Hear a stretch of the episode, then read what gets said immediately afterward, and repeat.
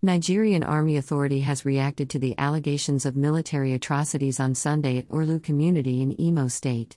Earlier on Sunday, residents sent SOS with some verified videos indicating unknown gunmen and men of the Nigerian army were in gun battle that had left some innocent civilians dead.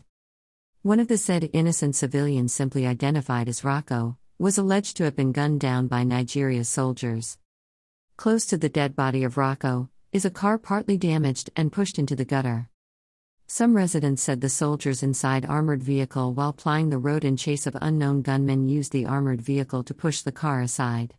The residents said the car was parked on the roadside and no body was inside at the time the armored vehicle pushed it off the road. The dead body of Rocco was found at the entrance gate of a perimeter fence. The music star shared Happy Easter message on social media shortly before he was killed. The Nigerian army in a press statement issued few hours ago did not say anything about the innocent civilian, Rocco allegedly killed by its men.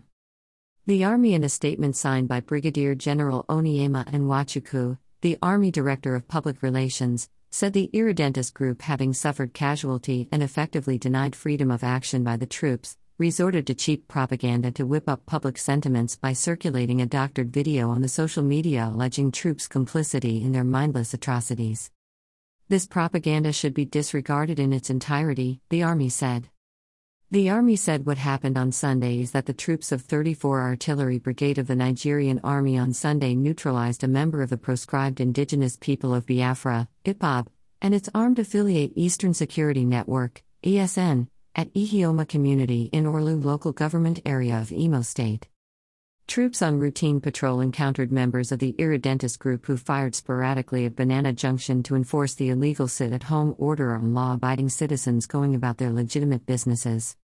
The IPOB ESN criminals on sighting the troops withdrew in a blue Toyota Highlander towards Ihioma community for reinforcement. In the firefight that ensued during the operation, one of the criminals was taken out, while others fled in disarray. Troops are combing the general area in a follow up operations to track down the fleeing dissidents, the Army said.